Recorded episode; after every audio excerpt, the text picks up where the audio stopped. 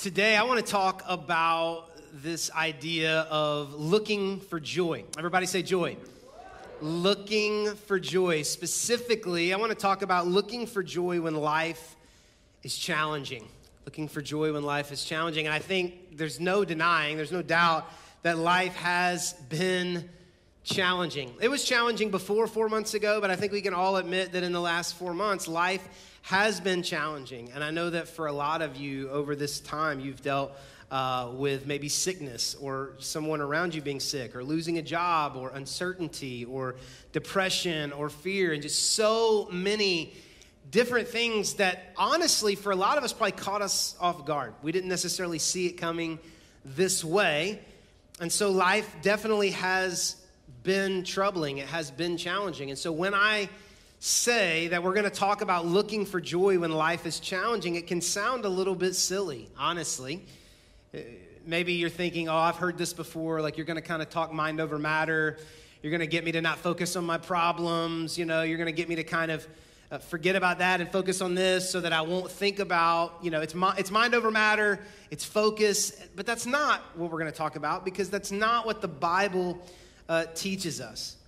And so as you think about maybe being sick or being unemployed or being depressed or being afraid or being anxious, I think all of us want to know how can I find joy? How can I be looking for joy uh, in something like that, feeling and experiencing something like that? And so that's what we're going to talk about. And to do that, we're going to read a few verses from uh, a New Testament book of the Bible called James. And we're not able to uh, have Bibles in your hands because of some COVID regulations. So if you have a phone or maybe you brought a Bible with you, you can use that. If not, we'll have it on the screen for you.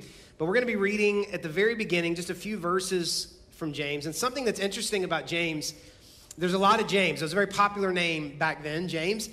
And, but almost all scholars believe that the author of the book James was the brother of Jesus the brother of Jesus. So they grew up together, same house, probably the same room. Uh, they grew up together, but here's is something interesting is that James was not a Christian until after Jesus was crucified and resurrected, which kind of makes sense. Because, like, if your older brother was like, I'm God, it would be hard possibly to put your faith in that, right? And so James was not a follower, he was not a believer uh, in Jesus as the Messiah until after Jesus was resurrected and, and, um, and ascended back to heaven. But he spent the rest of his life, after putting his faith in Jesus, he spent the rest of his life being a leader in the church. And one of his letters that he wrote made it into the Bible. That is the book of James. That's what we're going to be reading uh, some of. And at the very beginning of this letter, in the second verse, is, is a verse maybe you are familiar with, James says, When troubles of any kind come your way, consider it an opportunity for great joy.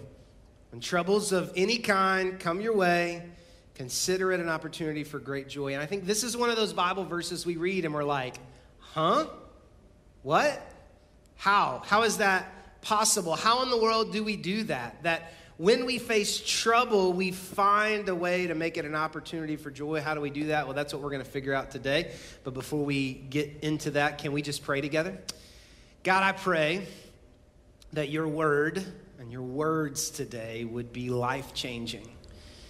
That any attempts that I make subconsciously to share my opinion or my views, but not your opinion and your views, God, that the Holy Spirit would uh, help us all to ignore those and focus on what you're saying through your word. I pray that the Holy Spirit would plant your word deep into our heart and we wouldn't just take in information, God, but we would take in the words of God and the Holy Spirit would use them to grow something in our lives that only your word can do. In Jesus' name we pray. Everybody said, Amen. When troubles of any kind, when troubles of all kind come your way, consider it an opportunity for great joy. This is a huge statement. This has so many implications. This is a, a massive statement that James James makes. And, and again, just to, we know this, that we can all agree that we have, in the last, you know, just in 2020, I guess, we have faced all kinds of trouble. all kinds of trouble. So it would be fair if James was teaching us today, if he was teaching us on this, he could say, you know, everything that you have faced, thought, felt in this year, even, but especially the last four months, you can consider it an opportunity for great joy, to which we say, How? And he would tell us, and we're, we're going to find that out for ourselves. We're going to read several more verses around that second verse to find the answer. So if you still have your Bible, your phone out, uh, look at the very first verse. We're going to go back up one. It's the very beginning of the letter that James wrote. And this is what it says it says, This letter that we're reading is from James, a slave of God and of the Lord Jesus Christ, which is again a, a cool phrase because it's his brother. He says, I am writing to the 12 tribes, Jewish believers scattered abroad, greetings. Why is this verse important? Well, it's important because it lets us know who James is writing to. And just so you know, as you read the New Testament, as you read these letters in the New Testament, almost every letter in the New Testament starts out like this. And sometimes maybe we can rush past it because it's not as important or we don't feel like it's important, but it's very important because who someone is writing to, the intended audience that someone is writing to, really kind of provides the context you need to figure out what it is that they're trying to say, the intent of what they're trying to say. So James tells us here that he is writing to Jewish believers. Jewish believers. Why is that important? Because Jewish believers, they go all the way back to the Old Testament. Their family tree goes all the way back to Abraham. That's what he means by 12 tribes. If you know anything about the Old Testament, Father Abraham, God made a promise to him, and then his sons, and eventually there were 12 sons, and then uh, they became the 12 tribes, and that was the Jewish people. And so this covers, you know, the whole Old Testament really is about these people. And these are the Jewish people. But they're not just Jewish people, they are Jewish believers. They are people that trace their, their family tree all the way back, but in the last 20, 30, 40 years, since Jesus, they have put their faith in Jesus. And so James is writing to people who are incredibly religious. These are not people that came out of nowhere, have no context for God, have no concept of rules and uh, routines and rituals. They, they are very religious people. They memorized books of the Bible before middle school. They, they knew all about the procedures and the sacrifices. They, they knew all about this. They kept a schedule and they went to the temple and they had times that they prayed. And James would know all about this because this is how James was raised. James was a Jewish believer. James knew that, that the, the, kinds of stories that they were told when they went to bed that he knew what you know family dinner was like around the table he, he knew what it was like to have to go with mom and dad to the temple and to smell the sacrifices of the animals he knew all about this and every letter in the New Testament is not written to Jewish believers. There are letters written by other people to, you know, some in Rome and some in Asia, but this letter is to, is to people whose faith is in Jesus but have a long history of religious practice and religious behavior. Why is that important? Why are we taking time to talk about that? The reason it's important is because James writes a letter knowing this about the people, knowing their religious affiliation. And James knows, because James is them, James knows that when you put your faith in Christ, it is a life changing experience. But we also know that everything you bring with you before your life changing experience with Jesus Christ affects that relationship with Jesus Christ. For example, I, I you know I, I, share stories about my life as I preach, and a lot of you know that you know I grew up in a, my dad was a pastor, my granddad was a pastor, and his dad was a pastor, my brother's a pastor. I grew up in church. My mom went into labor playing the piano in church. I mean, it's just it's all it's through and through. It's all you know. And and so and I and I share stories about my grandmother and her prayer life and all these. And when I do that, so often some of you guys will, will say like, "Man, I wish I had that." I didn't, my family didn't grow up in church. They, we didn't have that. You know, I, I'm the first Christian in my family, and I just wish that, you know, my parents had done that, or I want my kids to have that. And I get what you mean because there's so many blessings in a spiritual heritage. So I, am not putting that down. It's amazing. I, I get it. But if I'm being honest with you, like, I'm kind of jealous of you. Because sometimes having a religious upbringing is a challenge to having a relationship with Jesus Christ. You're like, well, how could that be?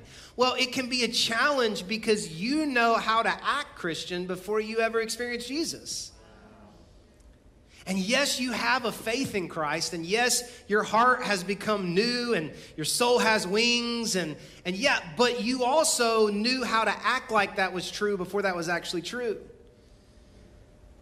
And so sometimes it's hard to remember that it's your faith in Christ that makes you right with God and not all the other stuff that you learned to do before you met Jesus. And if you had no upbringing like that, if you had no experience like that, you don't really have that challenge. Like, all you got's Jesus, you know? But when I go home for Thanksgiving, I've got to act like really spiritual, right? Whether I'm feeling it or not. But when you go home for Thanksgiving, like, you know, it's your choice right? But I got to practice my prayer for the meal. Like that's just what it is. And so it's it's really easy. And so James is writing to these people who know what it feels like to have a faith in Jesus, but also knows what it feels like to be able to act Christian and act spiritual and not even need Jesus. Because they did it their whole life, and their parents did it, and their parents did it, and their parents did it, and their parents did it. And so he wrote the book of James. If you've ever read the book of James, you know that it, it, stands out among the other letters because it's got an intensity to it. It's very action oriented. James is all about action. And all throughout the book of James, he's like, You ain't saved. Like that's guy, he talks like, that's not what he says. I'm kind of paraphrasing a little bit, but he's like, You ain't saved. And he, because he says, like, I'm paraphrasing five chapters of the Bible in one sentence, but in essence, he writes this book and he says, Oh, so you say you're a Christian? Well, prove it because I know the games. I grew up like that. I wasn't even a Christian, and my brother was Jesus. So I, I know how to act saved. So, you, oh, you're a Christian? Prove it. Don't tell me you have faith if you don't have deeds. D- don't tell me you love Jesus and you got no action. Now, he wasn't writing that letter to somebody who got saved last week. He was writing that letter to people who were professional Christians and who had to keep their faith in Jesus and not in themselves. So, if that's true, and it is, that he's writing a letter to people who know how to be lifelong Christians and put their faith in themselves, but really wanting to put their faith in Jesus Christ, if that's who he's writing to, and he's writing a book about proving that what you have is a genuine faith in Christ, I think it's incredibly profound. That the first topic he chooses to talk about is attitude. He says, You know what? I want to write a book to lifelong religious people so that they can make sure that their faith is in Jesus Christ. And the first thing I want to talk about is attitude. I think that's fitting. And specifically, he says, I want to talk about an attitude of joy. Now, as you think about a lot of the Christians you know over the last four months, is joy one of the words that kind of pops to the top of the list for you? How many people you would, wherever you're watching a part of this service, like how many people you would say, I know Christians with really bad attitudes? Let me see your hand. Anybody you'd say that? How many people would say, I am a Christian who struggles with a bad attitude? Anybody you would say, yeah, yeah, yeah, yeah. And so James is writing this letter and he says, okay, we're going to, this is like put up or shut up time. And so if, if so so you're telling me your faith is in Jesus? Yeah, that's what I'm saying. All right, let's talk attitude. Let's talk attitude and specifically let's talk joy. Because if your faith is in Jesus, you are going to deal with trouble and you're going to feel about trouble completely different than people who don't have a faith in Jesus. And one of the ways James is saying to them, but he's saying it to us, one of the ways you can know is if your faith is truly in Jesus or your faith is in some religious system, is when you face trouble, are you able to find, are you able to find joy? So let's keep reading. We, we reference verse 2. He says, I'm writing to the Jewish believers. He says, Dear brothers and sisters, we're in this together. We're following Jesus together. When troubles of any kind, I think that's, that's important because there's different kinds of trouble. There's lots of different kinds of trouble. The first three that popped in my head are there's trouble that's my fault. Like, I got nobody else to blame. I did it. It's my fault. There's trouble that's your fault. Like, you did something that caused trouble for me. But really, most trouble is Adam and Eve's fault. You know, they broke the world, and so like basements leak. You know what I mean? Car trouble happens, people get sick. So there's all different kinds of trouble, but James is not saying when you face trouble, that's not your fault. He's saying, no, any, if you face any kind of trouble, trouble of any kind, consider it an opportunity for great joy. If you are reading on something that gives you an opportunity to mark, I just think that word consider is so important. We're going to talk about that. I'd love you to mark that. Consider it an opportunity for great joy. James says it doesn't matter what kind of trouble you face, whether it's your fault, somebody else's fault, just a fallen world's fault. When trouble comes to you, when, when trouble of any kind is happening in your life, comma, consider. Comma, consider. J- James is saying that when trouble ha- happens to you, when trouble, when you encounter trouble, you have the option before you react to consider. Well, consider just means to think, like really think about, seriously consider, or think about, um, you know, before you make a choice. That's what consider means, right? And so James says, when trouble comes to you, when you face trouble in your life, you can, you can, comma, and seriously think about the decision that you want to make. That's what he said. And, and, and, so, and so he says, first, two things. Number one, consider it. The first thing you should seriously think about and consider when you face trouble is that it's an opportunity. It's an opportunity. We're talking about people whose faith is in Jesus. If your faith is in Jesus, you have the option to consider trouble an opportunity and then the second thing is he says, not just any opportunity, but you have the ability to consider trouble an opportunity for great joy. You, you can choose, you can think, you can identify trouble as an opportunity for great joy. Now, here's the challenge trouble doesn't show up wearing a sign that says opportunity for great joy. It shows up as headaches, frustrations, pain, hurt, betrayal, unemployment, envelopes with, with brown paper in them, right? it doesn't show up. LG&E doesn't say, hey, we're about to shut off your power, but this is an opportunity for great joy. The mechanic doesn't say you're going to have to rebuild the transmission, but it's an opportunity for great joy. Your spouse doesn't say, I'm leaving you, but don't you be upset. Opportunity for great joy. No, it doesn't show up with a sign on it. It's only an opportunity for great joy if you consider it an opportunity for great joy. It's powerful. And it means that the, the opposite is also true. That if you face trouble and you consider it a conspiracy theory out to kill your freedoms, that's what you'll get from it. If you consider it unfair, that's how you'll respond to it. If you consider someone hurting you uh, like they're hurting you on purpose, then that's how you respond to it. But when trouble comes to you, you are not automated with a response. You get to comma consider. And it is possible for you to consider trouble an opportunity for great joy. So, so we're only we're only two verses into this letter, and James is like, listen, lifelong religious people. If you're telling me your faith is in Jesus now, when you face trouble, it's different. It's different because Jesus gives you the opportunity to see joy when other people see trouble. How could he say that?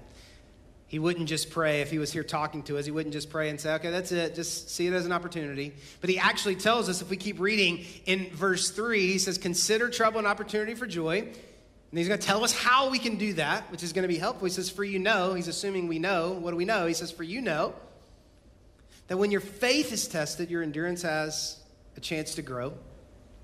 So let it grow. For when your endurance is fully developed, you will be perfect and complete, needing nothing. So, for the time we have left, uh, James tells us right here, just in these two verses, he tells us, he, he, gives us three reasons. It's, it's right there in the list. We'll look at them together. But he gives us three reasons why we should consider trouble an opportunity for great joy. In the verses we just read, let me give them to you.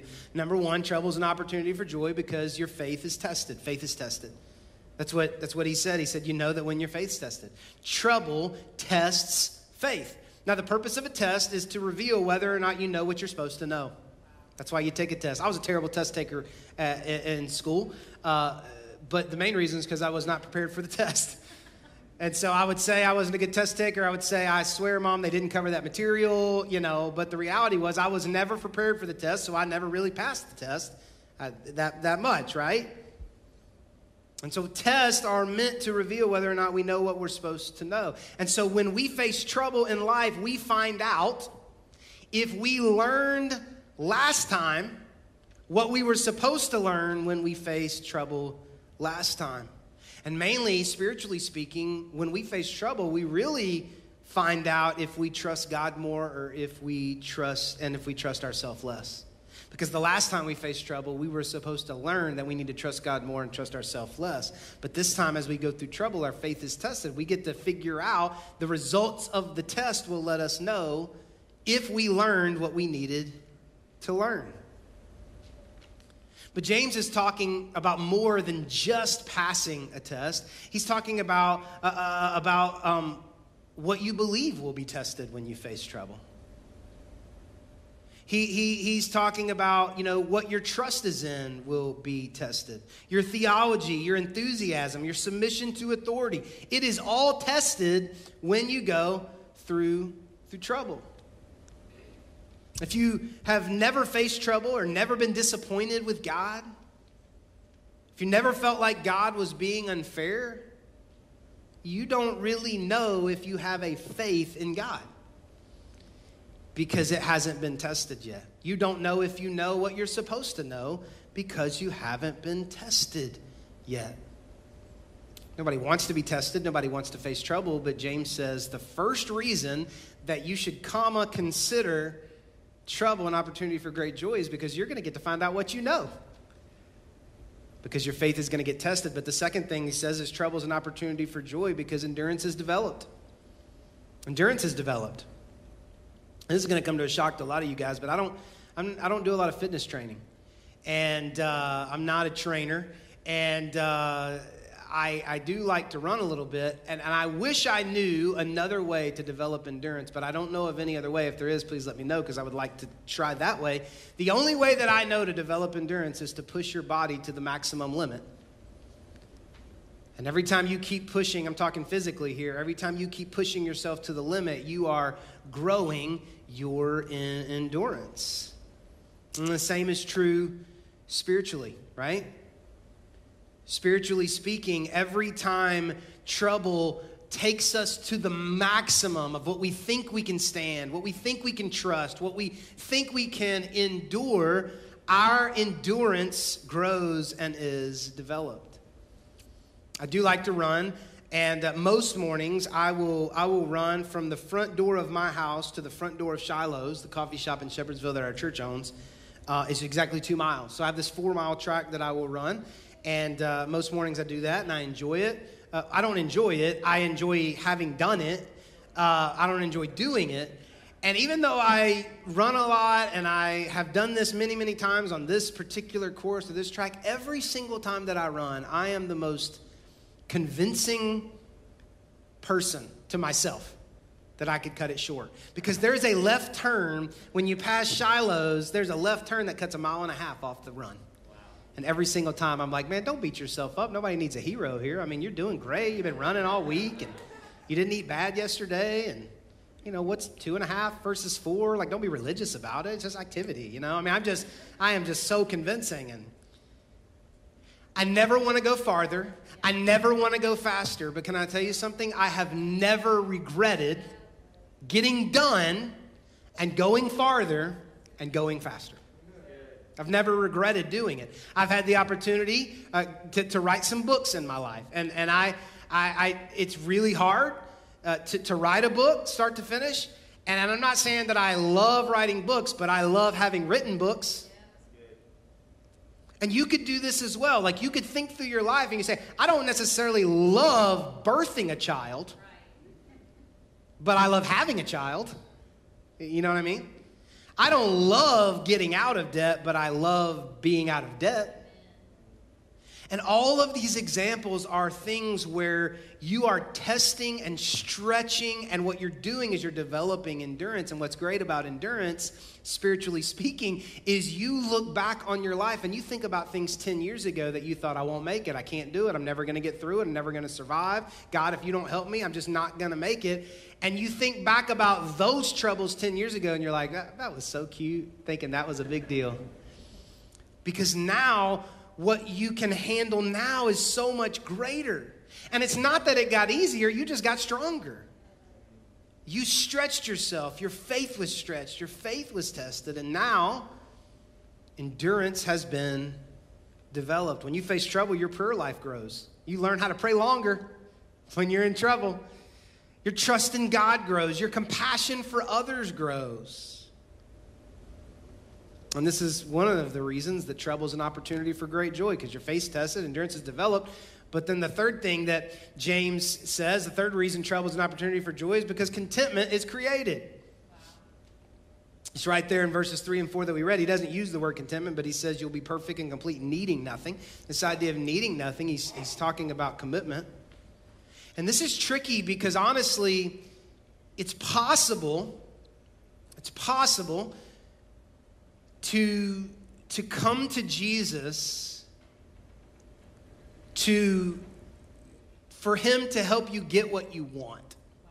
And, and it's not that you it's not that you really want Jesus as much as you know you tried fitness you tried a relationship you tried a career you tried money none of those things work so now you're going to try jesus but jesus is just the vehicle trying to get you to what you want. Maybe it's a spouse maybe it's children maybe it's courage Maybe it's friends. And if we're not careful sometimes, Jesus is just the new method to try to attain what we've been always been trying to attain. And listen to me, listen to me. Coming to Jesus does give you a family of people to belong to. And coming to Jesus does give you more courage than fear. It does make your life better your life in so many ways, but not in the way that the world says it will make your life better.